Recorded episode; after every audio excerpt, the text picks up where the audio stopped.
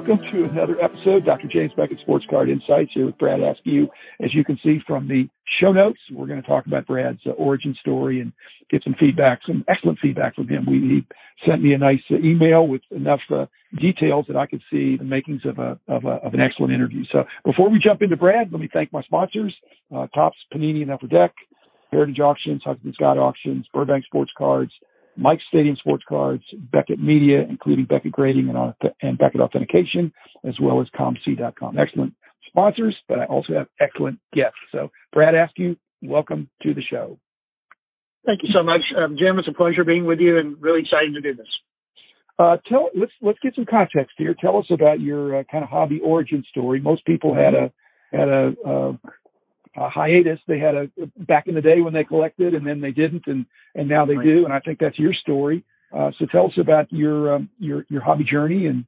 Sure. And, uh, I think I can trace it back um, really a little bit to my mom, or to my dad directly, and my mom indirectly in a way with me collecting, and I'll explain that. Um, my dad was born in '39 and was a collector of cards, you know, when he was young. So I would assume you you know, had late 40s, early 50s, some of those Bowmans and early Topps cards and stuff. And yeah, yeah. unfortunately, like you, who, uh, you know, was given the box of your dad's cards, all mine were, were thrown out by my grandmother back in the day. Oh, so, no. uh, yeah, exactly. I, there's a, there are a few million people out there who bemoan that all the time, right? But, uh, he, you know, my dad always described it as, um, I think he, the way he described it to me was, oh yeah, I had a couple of chest of drawers full, full of, or at least drawers within a chest of drawers that were full of old cards. I think to myself, oh my gosh, if we could only have them back. But, uh, so those were thrown out ages ago. And I remember when I, you know, years later when I was adult, my mom made a comment, uh, that, uh, it was after my dad had passed away, which was in 2000, I think. But she said, you know, I, I remember when you were little, when you were like 10 or 12, I made a comment to your dad you need to do something with Brad, you know, do a hobby or something where y'all can bond more or spend more time together or whatever.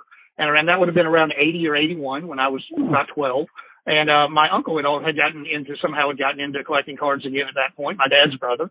So the three of us started doing it together. And, um, you know, many of, yeah, many of my favorite memories, uh, of growing up involved cards and going to local card shows and, and, uh, card shops as they started to pop up around, um, around Atlanta and around, I grew up in the Atlanta market, Atlanta area. And, um, I don't, I don't know if you know, like uh, Barry Sanders was a sports card.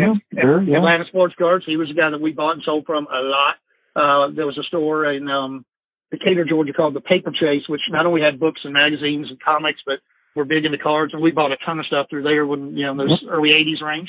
And I distinctly remember not only going to local shows, but even going with my dad to um you know driving to like Chattanooga, Tennessee, several hours and going to a show and seeing you know Slaughter there's an autograph guest and you know stuff like that. So just cool memories like that. Um my dad and I shared a passion for not only sports cards but sports in general. So and the two things kind of you know you know work together in that standpoint. Uh you know we enjoyed watching sports together and going to sporting events, but also collecting cards and you know uh, we really uh jumped into it full force, I'd say back then, because uh, in a fairly short period of time, within a few years, we'd accumulated every Topps set from 1953 up at that point, which was no small task.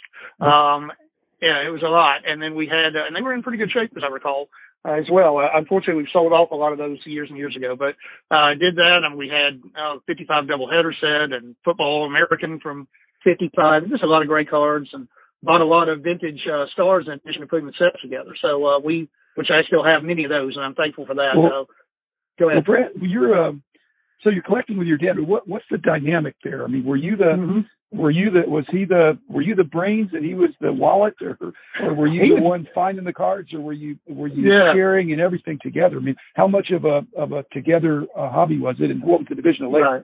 Well, I can tell you, it was definitely it was his wallet. That's for sure. Okay, okay. he bought it. Uh, he bought the cards and stuff, which was great, and and just went full bore into it. And, and I would, uh, yeah, I guess we would, you know, obviously we were all, yeah, looking, we had want lists, of course, back in the day, and, oh, we need this, this, and this for that particular set, and we would go scouring the show, shows looking for. Of course, it was pre-internet and everything else where you could, you know, so easily now call it up and find that, you know, 1956 bill total you need. Well, you, you can't do that, uh, you know, you couldn't do it back then like that, so we had to go search them out. It was definitely his wallet, but he enjoyed sorting cards. I think my dad used it a lot as kind of a to kind of you know give him a break from work and travel and everything that he did. He'd come home and he'd be sorting cards even when I wasn't there. I mean, you know, he enjoyed opening up. Uh, you know, we would do vending cases together or open packs, and he enjoyed sorting them and you know putting them in numerical order and all that stuff. So it was something he enjoyed as well. I think it was kind of a diversion for him. Uh, it was, well, you know, from that standpoint. You said you love sports. Was that was that uh, a big part of it? And and frankly, all you've been mm-hmm. mentioning baseball. Was it was it all baseball yeah. or? It was largely baseball. We did do some. I remember buying some basketball cards, kind of late '80s, uh, like the the hoop sets that you yeah. talked profiled earlier. And yeah. I remember we bought those, did a lot of that. Some of the later Fleer. Uh, unfortunately, didn't buy up the uh, the year of the Jordan rookie like I wish we had in the long run. Looking back, but no, but we did have some basketball, a little bit of football. Um, I was a big Dolphin fan when I was young, and loved Dan Marino, and you know we so we we did have uh, bought some football, but it was overwhelmingly baseball from a collecting standpoint. I would say. What uh, well that was uh, they say now that today's as good as it's ever been, but uh-huh. you were there as I was in some of those years where it was awful good then too. Oh, it's absolutely. Just, it's just good in a different way. You think? Yeah, I think it is in a way. I mean, it's. I remember, you know, your part about like uh, people, you know, leaving, being in the hobby and leaving.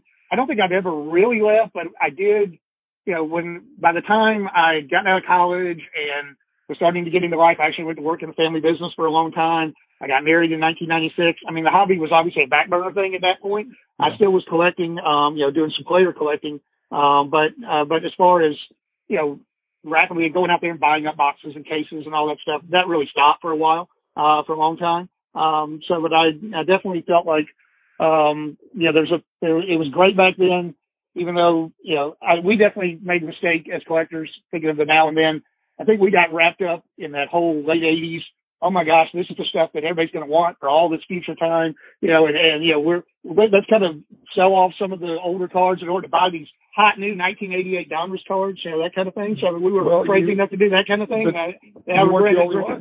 No, I was not. I mean, it's no, not, you're, uh, but, uh, yeah, what were we thinking? Regrets, yeah. but uh, that's a, that's a major one, no doubt. And I think other people on your podcast have made a good point. It is different now. I don't speculate, don't buy as much really now, other than you know I'm a big Eddie Murray collector, as you know, but I, he's my guy. But as far as you know, I don't, I'm not out chasing the, the latest Zion or the latest this or that. But I can see why I think the hobby could be healthier now for the long run versus back then. Because back then, oh, I bought up a hundred of this rookie of so and so, you know, right. because there's a million of them being, a zillion of them being printed. Uh, you know, and you know that wasn't sustainable because obviously, you know, supply way outstripped demand, even if the player was amazing. Nowadays, with the, you know, as people, other people talk about, with the serial numbering, much more limited uh, printings and stuff, I think there is more legitimacy to these cards holding their value and continue to go up. And you know, of course, we're blessed to be in a good economy as well, which always helps.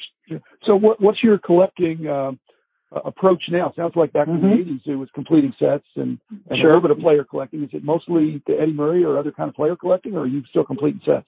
Well, no, I really don't open. It, it, part of me regrets it. I really don't open packs now much at all, and part of me thinks oh, it'd be fun to do that, but I don't know that I would. You know, it, it would lead to a lot of cards that I wouldn't know what to do with or wouldn't have you know really a use for per se because I do collect uh, mainly Eddie Murray as my player collector, and then I still on occasion buy some vintage stuff my dad and I back in the day, we really focused on the Topps era. We were, and a little bit of Bowman, but we were mainly 52 Topps and up. And that was all we really bought. And I never, even in all these years of collecting, and I've been collecting for 40 years, I never owned a tobacco card until probably four or five years ago. Uh, I, I'd never owned any Goudeys or, or any of those. And, you know, I, I've got some certain dealers I buy from and I, you know, was at one of the shows they do or whatever. And I'm like, you know, even if it's not great condition, it's not a Hall of Famer. I want to have a few tobacco cards just to have them, you know. So I mean, that's so I've got some bought some T206s and I bought some off condition star Goudeys or or um, you know play balls and stuff play like balls, that. And yeah. yeah, and I really enjoy those. Uh, I enjoy having those, and you know, and it's so part of me would like to kind of collect moving forward. It's not a focus of my collection, but I'd kind of like to buy or have at least one original card of as many Hall of Famers as possible. Am I going to have a you know T206 yeah. Cobb? I don't know about that. Or am I going to have a one of the you know those expensive old Ruths? Probably not, or maybe not. But but I would like to get you know at least one Hall of Fame card of as many players as I can. Um, you know, and I do also collect on occasion. I see some game use or, or autos that are affordable of Hall of Famers. I'll pick those up too because it's just you know that's kind of the modern thing that I like is some of those you know cards of, of that nature. So you pick them up, but how do you display them, or what, what, what kind of a relational yeah. aspect is there to? Do you have a, a a place or a, mm-hmm. a, a, way to display or to show people what you have, or are you very private about it? No, no, I, I, I do have, um, I do have in my office, which is in my home. Uh, I've got an office upstairs, kind of a bonus room type setting, uh, that, that my wife and I did a few years ago. I mean, I've got a lot of my Murray stuff on the wall, a lot of posters and stuff. Uh, I've got a series of uh, shelves that have got you know some of my collectibles of him. A lot of memorabilia stuff that my dad and I collected over the years. I don't buy as much autographs or memorabilia stuff now as I did back in the day, but I've got you know, I've got a lot of autographed baseballs that we collected, autographed bats, uh, Ted Williams cap, uh, a 1969 Mets, uh, a New York team, uh, signed ball that actually my mom got for, uh, my dad and I for the holidays one year. I mentioned when we started that my mom was kind of indirectly involved in my collecting. She never really collected like my dad and I did, or wasn't a part of our collecting, but at the holidays, she was really good about honing in on, hey, what have you seen that your dad would like, you know, for Christmas, or or talking to him about what's something we can get Brad because that's what you talked about. Yeah, yeah, she was she was great. I mean, she she a uh, perfect example. Real quick, we um one year my dad and I were out in Las Vegas, and I guess it was either fall of '92 or maybe '93, and we were in one of the nice collectible stores out there at Caesar's Palace, and they had the an autographed Olympic jersey of Magic Johnson on the wall from the Dream Team, and they also had a Larry Bird one, and they were beautifully framed, matted, the whole thing.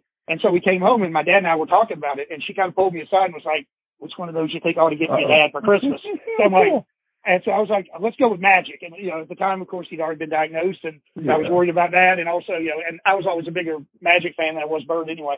So, uh, so let's go with the Magic. And it's still hanging on my wall here in my office today. And I'm glad that he's very much alive and doing well also. Absolutely. Well, uh, Brad, we're out of time. I want to come back and do another episode with you about Eddie Murray because I think that's worthy of a whole episode. But any last question you have uh, for me about the podcast or anything um, before we sign off on this episode? Sure. Um, I guess one thing I thought about, I know that Clemente, of course, is your favorite player. I've known that for a long time and that you started collecting in 56. But are there certain cards or maybe sets through the years that are your favorite? I know you had to kind of take a hiatus from being a collector there for a while when you were in the business and pricing cards, but what were some of your favorite card sets or cards through the years? Well, I liked uh, some of the 30 stuff that my, my dad had uh, gotten me a start on, the Goudeys and the play balls and the heads up and batter ups and had a little sprinkling of everything. I tried to complete those out. 52 Topps is hard to beat, even though I was too young oh, yeah. to have collected that. But That's yeah, right. 56 Topps was one of my uh, iconic sets. I mean, it wasn't Absolutely. that hard to complete it once you focus on it. There are no super rarities in it. And then, um, right. and then as you move to the, to, toward the present, uh, one thing I could do even when we were doing price guides, I did a lot of uh, type card collecting because I needed the right. type cards, and so that's kind of more than more than completing sets or doing player collecting. I've done a lot of type card collecting, so that's that's been a lot of fun. And the diversity and the problem is when I show my collection to somebody or show parts of it, um, it's just overwhelming. oh yeah, much stuff. Oh.